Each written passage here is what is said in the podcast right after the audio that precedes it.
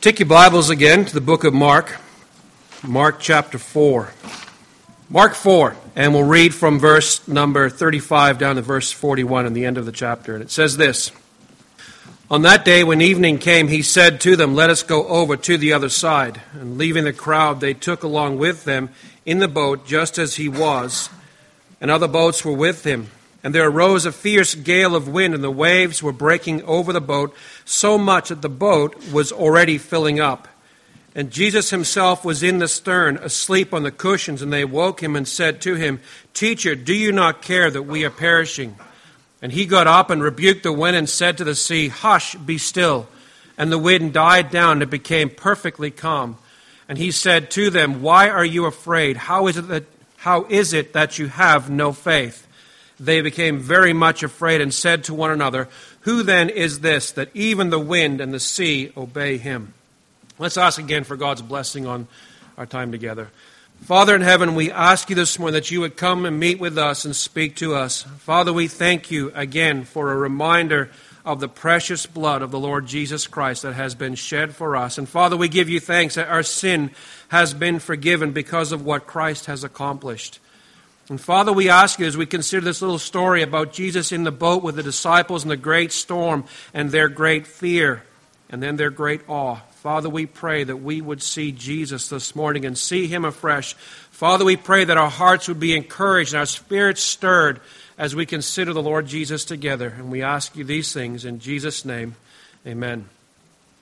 If I ask you this this morning, if you had a storm in your life this week, I think pretty much all of us would say, yep, we've had some form of a storm in our lives. Something that's come up, something that's happened in our lives that has unsettled everything and maybe stretched and, and tested and pushed our faith a little bit further along.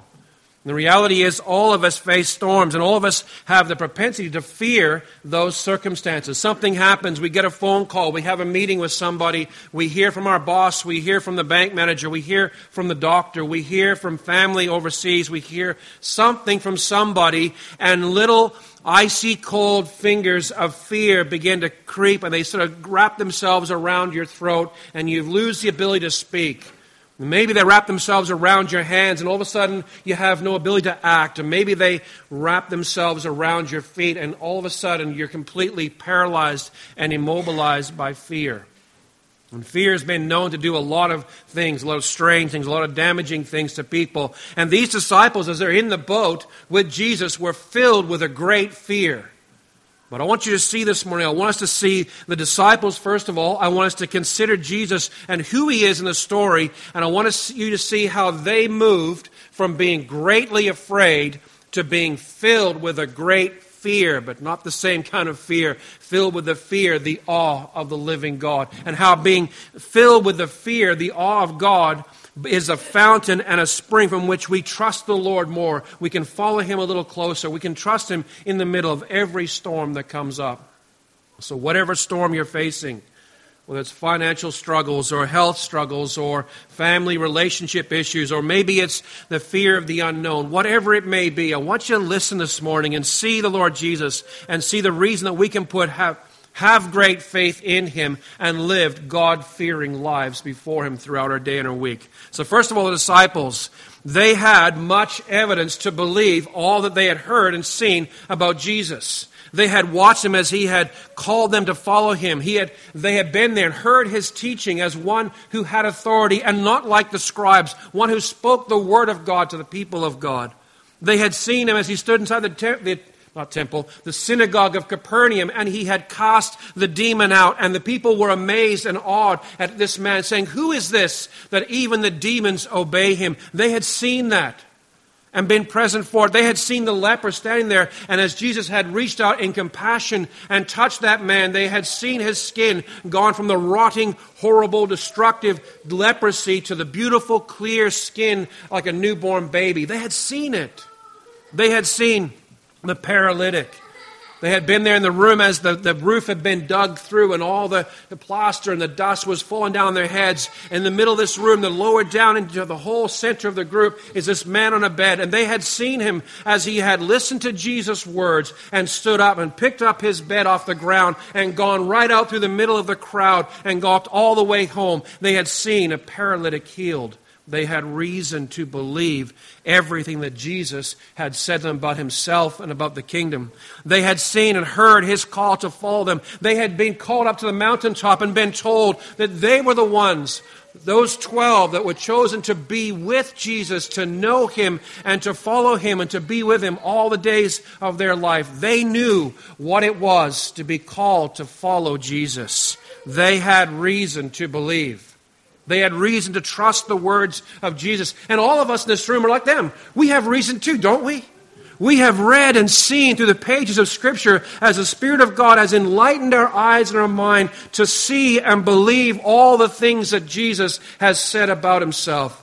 We have prayed for things, and we have seen God answer prayer. The very fact that Maria Day has a job, if we prayed for three and a half years for her to have a job, and she's got a job and she's doing well, we've seen God answer prayer. That's one example.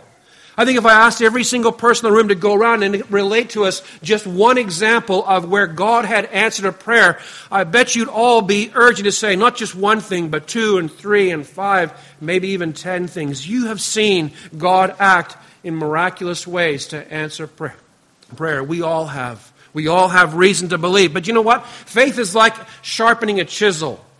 I'm a carpenter, a woodworker, so I think in terms of woodworking. And, and this week I was in my workshop and I was sharpening up some planes. And you know, you work away at that plane blade and you work on the whetstone, you hone it and hone it and hone it and take it over to the buffing wheel. And you buff that sharp edge and you hold up and it looks just like a brand new razor out of the packet. It's polished and it's smooth and it's able to cut incredibly well. But that chisel blade, as beautiful as it looks, and all the work into honing it down to whetstoning it and everything else to make it a sharp chisel, doesn't prove anything. It looks pretty, sort of, if you like chisels, but you know, it doesn't really do much. It's not until the chisel is put down and placed against that really tough Aussie hardwood and you begin to push it into the wood and it peels back a shaving, the edge has to be tested against the wood to prove how sharp it is. And faith is just like that. We can talk all about how much we know and love the Lord Jesus Christ. We've all been in places, we've been having what they call the mountaintop experiences. You know, you go away to family camp and everybody's all together and they're all singing the songs and they're sharing verses and all the problems and cares of the world have seemed to just kind of fade away for a time. And you're with the people of God and it's easy to talk about great faith. But in the story, do you notice in the story, it wasn't at midday that they went, it was at evening which could mean anything from around 3 in the afternoon to maybe 6 o'clock at night. The sun was going down. They go out into the water, and it's dark. It's amazing how faith can be challenged in the darkness of the day, the darkness of the hour. Their faith had to be tested. It's like Abraham in Ur of the Chaldees, you know. He hears the voice of God calling to leave Ur of the Chaldees and come to a land that I will show you. And he follows God and he goes all the way and they're enjoying seeing the land of Canaan and God takes him up through the length and the breadth of the land. He sees all the beauty of the land of Canaan, and he settles down by the oaks of Mamre. And the Bible says, Now there arose a famine in the land, and faith was being tested. Abraham, you followed me all this way so far. What will you do? Will you follow me a little bit further? Will you trust me a little more? And sadly, Abraham leaves the oaks of Mamre. He leaves the promised land. He goes all the way down to Egypt. And you know the story. While it was easy enough to get Abraham out of Egypt, he took Hagar with him, and sadly, he took a little piece of Egypt back to the land of Canaan, and the results of that were lasting to this day. All the problems between the different tribes of uh, Arabic and Semitic peoples in the Middle East. Faith was tested. Faith must be tested. Our faith is tested, isn't it? Is tested by all different kinds of circumstances to see whether or not we will follow God firmly and fully all the way to the end. Now, you know in the story, as you read it, you get the sense of fear that was in that place. These men were called by Jesus to go across to the other side of the lake, and there, at least four of them, by my count, were experienced uh, sailors and fishermen. They knew the Sea of Galilee. They knew the storms that came up. They knew the boat they were handling. They knew all that stuff. You have all heard the stories about how the Sea of Galilee is kind of in a big depression of land. It's about 680 feet, give or so, give or take, below sea level. And all around that sea, there's great big channels cut into the landmass. And so the winds come down that those land those channels of earth, and hit the lake. And the storms that come up on the Sea of Galilee are very quick and very powerful and very raging storms. But these men, these disciples, they were well experienced with this. But there's something totally different about this experience. That for some reason, the wind is that much harder, the waves are that much higher, the boat is tossing and turning, and literally the boat is being filled up faster than they can bail the water out. And all of a sudden, in the middle of that circumstance, and they, Jesus is at the back of the boat. And Jesus is asleep on a cushion. The tense of the verbs there give you the idea that he slept through most of it. How that was possible, I don't know. You've been in a boat when it's tossing around like mad and the wind and the waves are going. It's pretty tough to sleep. I think it's amazing. I think it's God's sovereignty. I think it's very unique that there are times in the middle of the deepest trials that for a moment it seems as if God just steps back and steps away. And he, in a sense, withdraws his presence for a time. He withdraws his comforting closeness in order that we might go a little further, a little harder to seek him out. Paul Washer tells this great story. He lives in the, uh, the uh, wooded area of Virginia, I think it is, and he loves to go hunting. He's telling us some great stories about his hunting in, when we were at the Impact Conference two years ago. And he tells he takes his little boy out there, and he always tells his son Ian, "Listen, you stay close to Daddy. You don't wander away." And he'd be working away in the woods, and Ian would wander, you know, a little bit, and then come back, and then go a little further, and then come back a little further again. And so finally, Paul decided to teach him a lesson. So when Ian wandered away, Paul ducked behind a tree. And Ian turned back, and you can see Ian doing this. And then he started going one direction, so Paul very carefully followed him silently through the woods. And Ian got more and more and more and more frantic, looking for his dad. Where's my. And he starts to shout, Dad! And Paul said, I just stayed a little silent. He said, You know, as soon as I stepped out behind a tree 100 meters away, Ian came across the ground three feet above. He clung to his dad. And there are times when God does that in our lives too. Is it true? That God just withdraws his presence and we go seeking for God. We go looking to get close to God again. And in this moment, Jesus is asleep in the stern of the boat. And it's a sense of which he just kind of withdraws himself from the scene, even though he's right there in the boat with them. And they're afraid. And you know, fear does a lot of things. Fear blinds us to the promises of God. Did you see what it says in the beginning of the story? He says to them, Let us go over to the middle right? No. He says, let's go over to the other side. Let's, we're going to go over to the far side. There's a promise in play. They're going to reach the far side. What do they say? Lord, do you not care that we are perishing? We're dying, we're drowning right here and right now. They lost sight of the promises. Fear blinds us to the reality of who Jesus is. I used the word Lord a second ago, but that's not what they said. They said, Teacher, do you not care that we are perishing? They had just seen so much evidence of who Jesus is as the Son of God, the Son of Man, with all that power and all that ability, and they refer to him as the most common name for someone in that area teacher.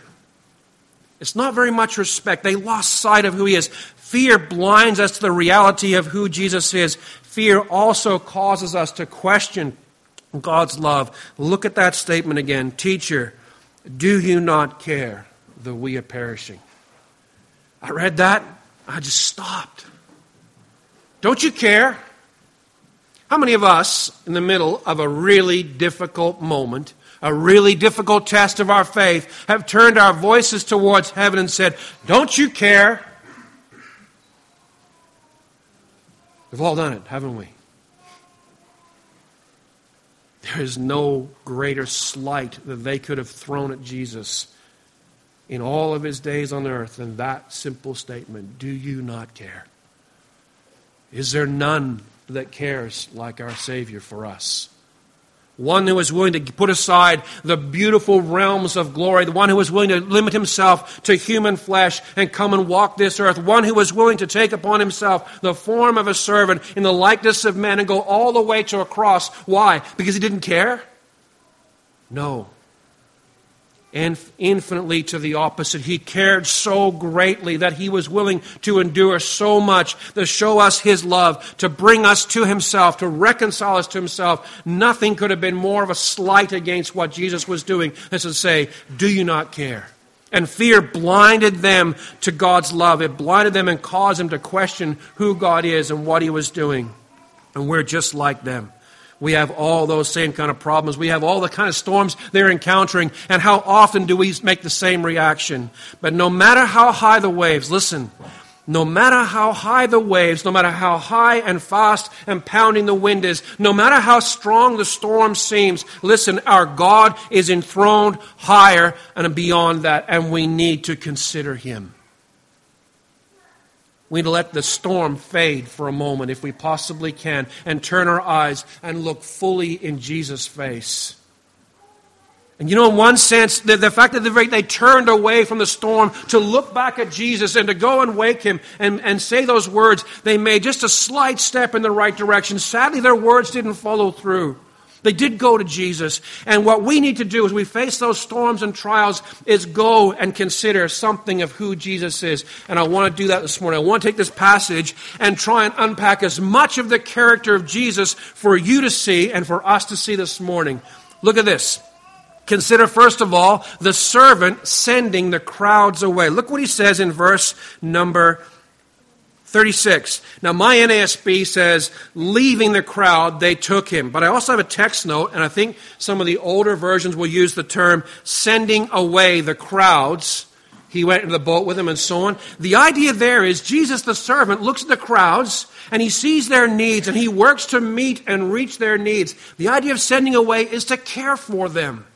He was a servant who came not to be served, but to serve and give his life as a ransom for many. Look at all the stories where Jesus is reaching the crowds and talking to the crowds. He's always quick to deal with their problems, to heal their sicknesses, to talk to them and minister to them. He is the servant of God looking after his people. Consider, secondly, the wise teacher testing his disciples. I just got through. Uh, second last semester of Bible school, and we had an exam at the end. And I hate exams. I, I can write papers until the cows come home, but I hate writing exams. But good teachers place their students under the test to see what they've learned. And Jesus, in his omniscience, he knows all they've been through, he knows all that they have seen and he places them under a test. I'm going to put you in a situation to see what you have seen and what you have learned. Have you really learned anything? Have you learned to trust me? Have you learned who I am and seeing all the things that I have done and hearing all the words that I have said? Behold Jesus, the wise teacher that puts his te- disciples to the test. Consider something else here the poverty and the simplicity of Jesus. Look what it says. It says, They took him along just as he was. He didn't go and get preparations and go and get an extra coat and maybe a rain slicker and a bucket to bail. He didn't get all the extra bits and pieces he needed for the journey. He literally turned around from speaking to the crowds and he walked down to the side of the ocean. He got into the boat exactly as he was. He went over as is the poverty and the simplicity of the Lord Jesus. Consider the calm faith of Jesus. One of the writers I looked at, uh, old Puritan guy by the name of Matthew Henry, says it's astounding the calmness and the faith of Jesus. He trusted himself, his Father implicitly, and he laid down the back of the boat and he went to sleep. There's an incredible calmness as the disciples. You know, you can almost see them in your mind's eye. They're frantically, you know, wailing the, bailing the water out and trying to get the sail under control and kind of control the oars, and they're shouting back and forth, hey, why don't you do that? Hey, why don't you do this? And oh, we're trying to get, get across the lake. What's Jesus doing? He's sleeping. His incredible sense of his trust in his Father, he knew what he was about, he knew what God was doing. Notice also the perfection of Jesus' humanity. I think it's one, of, it's one of the neatest scenes in the world, if you like. Jesus the Son of the living God, the one with omnipotent power to call into being all of creation at the command of the Father. What does he do? He gets tired. And I think in that scene, if you have Jesus at one end of the boat and he's sound asleep because he's tired from his work and labor, we must never forget while he is the Son of the living God, while he is fully God, he is also fully man. He knew what it was to be tired, and he slept. And he allowed Mark and Peter, uh, I think, in fact, three gospel writers record this scene, and they all record that Jesus slept. They record that he was a man. We see then the beauty and the perfection of his humanity. Consider also the sovereignty of God in Jesus Christ. The Bible teaches us, it's a tough one, that God creates calamity. And you say, where does the Bible say that? Take your Bibles, look at Isaiah 45. It's worth looking at. Pick up your Bible and flip back. Isaiah 45 and verse 7, it says this. Actually, let's read from verse 5, 5, 6, and 7. He says, I am the Lord, and there is no other. Besides me, there is no God. I will gird you, though you have not known me, that men may know from the rising to the setting of the sun that there is no one besides me. I am the Lord, and there is no other. The one forming light and creating darkness, causing well being and creating calamity. I am the Lord who does all these things. Listen, God is sovereign. And Jesus, when he went into the boat, he knew exactly what was coming because he created that calamity to draw the disciples back to himself. The sovereignty of God who brought that storm to test the people, test the, the men in the boat with him. Calamity created, not sin. Now, people say, if you say that God creates calamity, then God's the author of sin. No. Calamity are those circumstances that God puts us into. It's our reaction to them that becomes sin or not. Right? And the disciples, sadly, in that moment, in their words to Jesus, they sinned by charging God with wrongdoing. They said, You don't care. Or do you even care? But no, God brought that calamity to that situation so that they could then reveal the glory of his son in his omnipotence. Look at that. Consider the omnipotence of Jesus calming and silencing the storm with just a few words. Now, my NASB says, hush, be still. In the Greek, it's got, I think, three words in a row that kind of define the whole scene. But it's so neat. I don't think Jesus went, hush. I think he just went, shh, be still.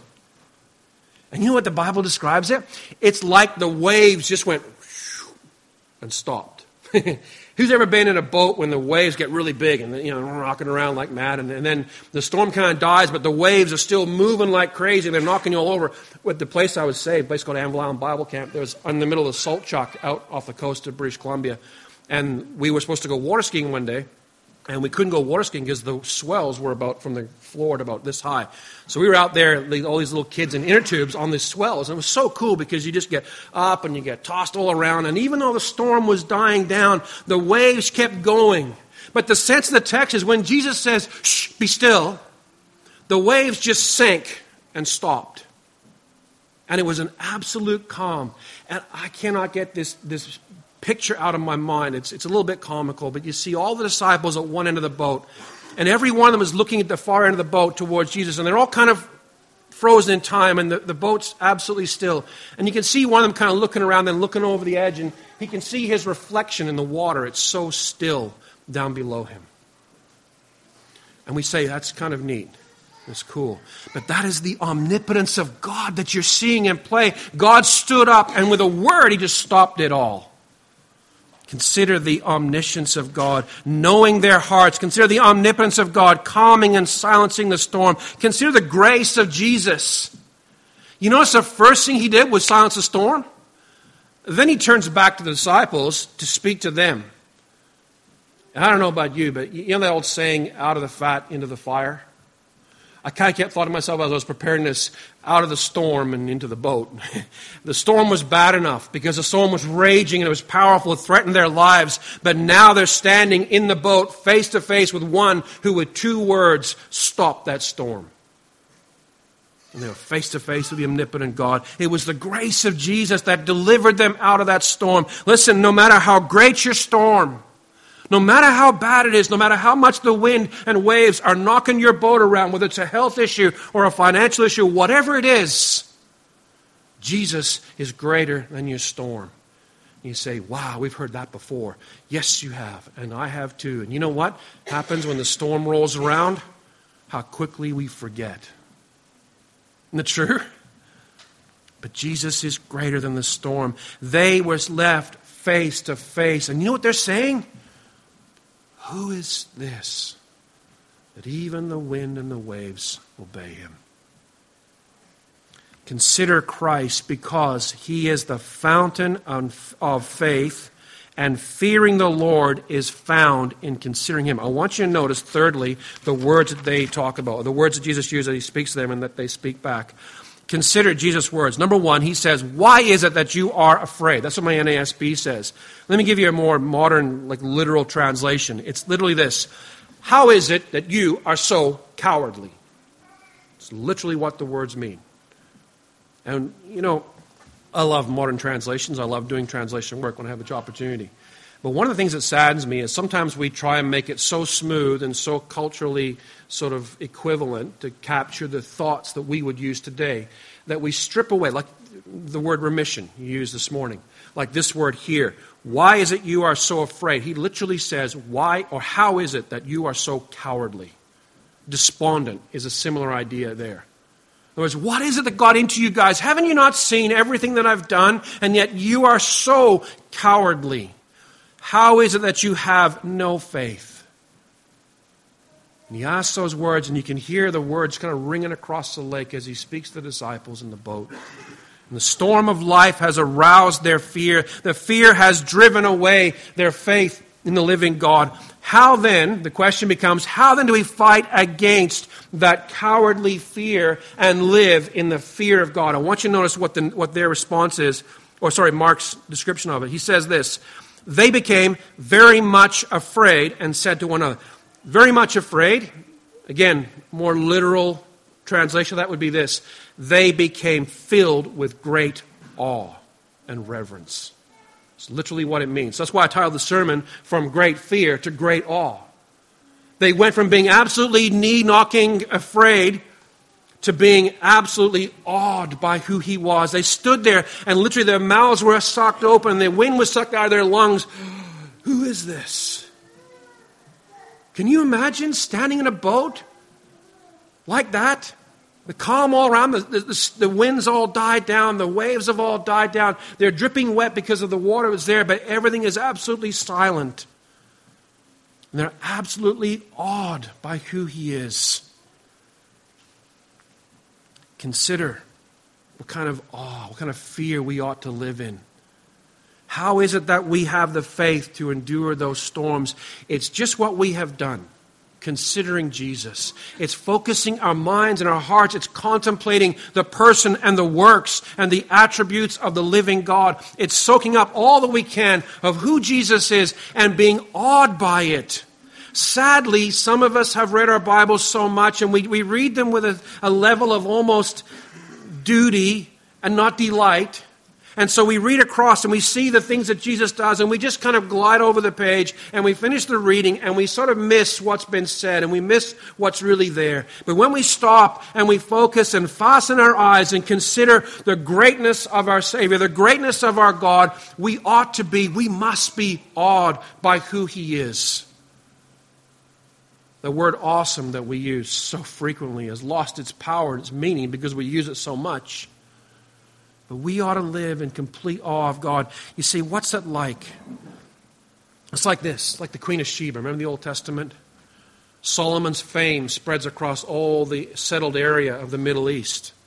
And word gets all the way across to Ethiopia, to the Queen of Sheba, and she hears about Solomon's glory. She hears about his wealth. She hears about his wisdom. She hears about the silver and the gold in his kingdom. She hears about the clothing of his servants and so on. And she comes with a great train of camels and all her belongings and people, and they come with her. And she walks through the city of Jerusalem, and she looks at the temple. She looks at the palace of Solomon. She sees his servant. She sees the great ivory throne that he had carved with the twelve lions and the lions on the tops and they overlaid with gold. And she listens to Solomon. And the Bible says that she had no breath left in her because she says, The half had not been told me. And she came and she fight, feasted her eyes. She feasted her soul, if you like, on this earthly king, and her breath was taken away. It's like that. It's like uh, Grand Canyon. Who, who here has ever been to the Grand Canyon? I know some of you have been to the States. Couple, yeah.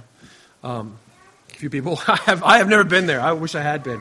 it's, uh, it's like going to the Grand Canyon. And all the way out to the Grand Canyon, you keep hearing about people's stories about being there. Maybe you see uh, the, the Hoskins sends you a little video, a little text of the picture. Here's us in front of the Grand Canyon. You go, oh, that's pretty cool. Wow, it's a pretty neat place, that Grand Canyon. And as you get over there and you get a little bit closer, you start seeing great big billboards and signs come to the amazing Grand Canyon. And you think, wow, it must be really cool. And all you're seeing is it just tells you and testifies. Maybe you meet people. You stop off for a bit of gasoline at a, at a truck stop and you buy some donuts and coffee. And you talk to people, oh, we just came back from the Grand Canyon. It's so amazing. You're not, you're not going to believe it when you get there. And you hear all these stories and you think, wow, it's going to be something amazing. But I'm telling you right now, it's not until you walk up to the edge of that Grand Canyon, hold onto the railing, and look over the edge, and it's one mile to the bottom. In that moment, the half has not been told, right? And you stare in that great yawning chasm down below you, and your breath is sucked out of you, and you just like you're in awe of what you're seeing. And here's the point you and I can hear other men and hear and read other writers and what they have said about the wonder and the greatness of our God. But listen, we will never know that awe until we stand like them, staring face to face with the living God through the pages of Scripture in the power of the Holy Spirit and seeing who He is, the wonder of He is. And that fear will grip your soul. I don't mean fear like afraid, I mean fear as in absolute awe of who he is. I'll, I'll relate one other person's story. R.C. Sproul tells a story about when he first came to know the Lord. He was in a Bible college and he had been studying and he'd been wrestling. It might have been after he was saved, but at some point in his life, he was in Bible college preparing for his career. He said, It's In the middle of the night, something woke me up in my dormitory, and I got up. It was late at night, and I quickly dressed, and I ran over to the chapel. And as I ran across, I heard the bell on the clock tower in the middle of that great campus striking 12. And so I went into the, the back of the church, and I walked through the doors, and I walked down the long aisleway in this great big cathedral like building. And it was totally dark, and he was in there all alone. As he knelt down the very front, by the front near the altar, he was, not altar, like pulpit thing like this, so the communion table. And he was kneeling there, and he said, There was something that was of a terrifying fear just gripped my soul. And he bowed his face down to the ground, and he just waited in silence. he said, Only a few moments passed by, and an incredible peace that he could not really describe properly filled his heart. And it was a sense of there is where he met God face to face. And you and I can tell stories like that back and forth. You can read all the Facebook posts are great. I, I post stuff by R.C. Sproul and uh, Spurgeon and all those guys. I like putting those little comments on there because they fuel my thinking. And you can read all those comments. You can read every book. I got a library full of books of men written by men who had that experience, that face to face awe with a living God. I could read it all day long and all night long, and I will not know what it is at all what it really is deep down. It's not until we get down on our knees and open the scriptures and we stare face to face into the scriptures and stare into the face of our God and we see him as he truly is. Just like those disciples in the boat staring across at the end of the boat, and Jesus is standing there looking back at them face to face with the omnipotent power of God. That's when we have that godly fear. And that godly fear, when we see the greatness of who He is and we hear the promises that He comes to us with, that's what builds great faith. And our faith needs to be tested and it needs to be challenged. But listen, men and women of God, I'm telling you right now, we as a people of God, we've got to be a God fearing, God trusting people. And the only way we're going to build that fear and build that trust in our lives is when we come regularly to stand before the living God and stare into his face by faith and experience him as he truly is. I know people have quoted a lot, but there's a, there's a little line out of uh, Lion, the Witch, and the Wardrobe. It's a great line about Aslan. And Aslan's a lion in the story, as you know the story, and he pictures God. And one of the children says to the beaver, he says, Is he safe? Speaking about the lion. And the beaver says, No, no, no, no, no, no. He's not safe, but he's good. And you know what? That's our God, isn't it? we have become all too familiar with our God. We've become all too easy, and we treat him with a certain sense of familiarity that breeds and actually runs right across into contempt. And we have failed to realize we have forgotten, people of God, the greatness of our God. The reason why we don't live God fearing lives is because we've forgotten the greatness of our God. The reason why we fail to trust Him in the middle of those storms is because we have not looked full into the face of Jesus and seen His goodness and His grace. The omnipotent power of God stilled a storm with three words. But something far greater, the omnipotent power of Jesus Christ, stilled the storm of God's wrath in three hours on the cross. Listen to Gordon as he was sharing this morning about the blood of Christ. I just had to open my notes and quickly wrote a little line there because I wanted to bring that out and mention that as well. There is a storm so much greater than that wind and the waves on the lake that day, the sea that day, was the wrath of God. And Jesus endured that storm and silenced it forever on our behalf. Our sin has been forgiven. We have experienced the grace of God unlike anything anybody can explain. And we know what it is to be at peace with God. The peace on that lake, as the storm was gone, was nothing compared to the peace that you and I can have with the living God. May God help us as a people not to be satisfied with a complacent view of God, an easy view of God. May God help us when the times of storm will come. And I tell you something right now. When I preach on something on Sunday, I get tested, usually Monday morning. So I'm wondering what the storm is that's going to roll around tomorrow morning that will test my faith but you will be tested. God brings those testings to show your own heart to you so that you can then turn around and cry out to God for more faith. You can turn around and see the beauty and the wonder and the awesomeness of who God is. Let's stand and we'll, close in prayer. Loving Father, we give you thanks again this morning, not just for the good things, Lord, but for the storms that you send our way the calamities that you create that drive us back to our knees and drive us back to stand at the foot of the cross and stare up into the God of all grace. To stare up and get a full view of omnipotent God, the omniscient God. Father, we give you thanks for such a view. Father, we pray that we would be a people who are not content with shallow thinkings of God, but Father would only be content to stand and look long into the face of who you are through the pages of Scripture. Father, we thank you for grace so amazing, so rich. Father, we give you thanks this morning for our Savior who was willing to not just still the storm on a lake, but Father, to still the storm of the fury of your wrath against sin, against us. Father, we thank you for the blood, the blood of Jesus that washes our sins away. And Father, we ask you that you would deal with us as a people, that you would keep bringing us back to yourself. Father, we thank you for the storms. Give us more faith. Give us again, O oh God, a greater and a deeper view of the Lord Jesus to fuel our faith. Father, give us that awe inspiring view of Jesus this morning. Father, we can look at what other men have said. But it's until we look full in your face through the pages of Scripture that we will not even know half of what they know. Father, we ask you for help. We give you thanks, O God, for the greatness of the Lord Jesus.